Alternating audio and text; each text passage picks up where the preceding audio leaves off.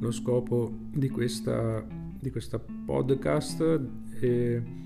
eh, letture dalla parola di Dio si, eh, è quello di offrire eh, alle persone che non hanno possibilità per qualsiasi motivo, per tempo, per svogliatezza, per ehm, incomprensione di fronte a certe pagine difficili o noiose o monotone della parola di Dio, dare la possibilità di sentire una parola.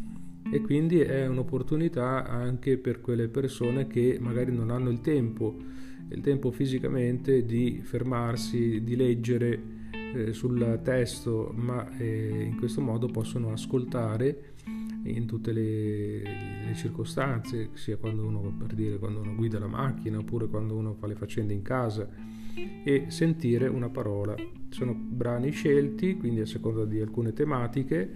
quindi presi dai vari libri della scrittura oppure delle esortazioni che ci vengono in particolare dagli apostoli, dai libri sapienziali e così e via via vedremo un po'.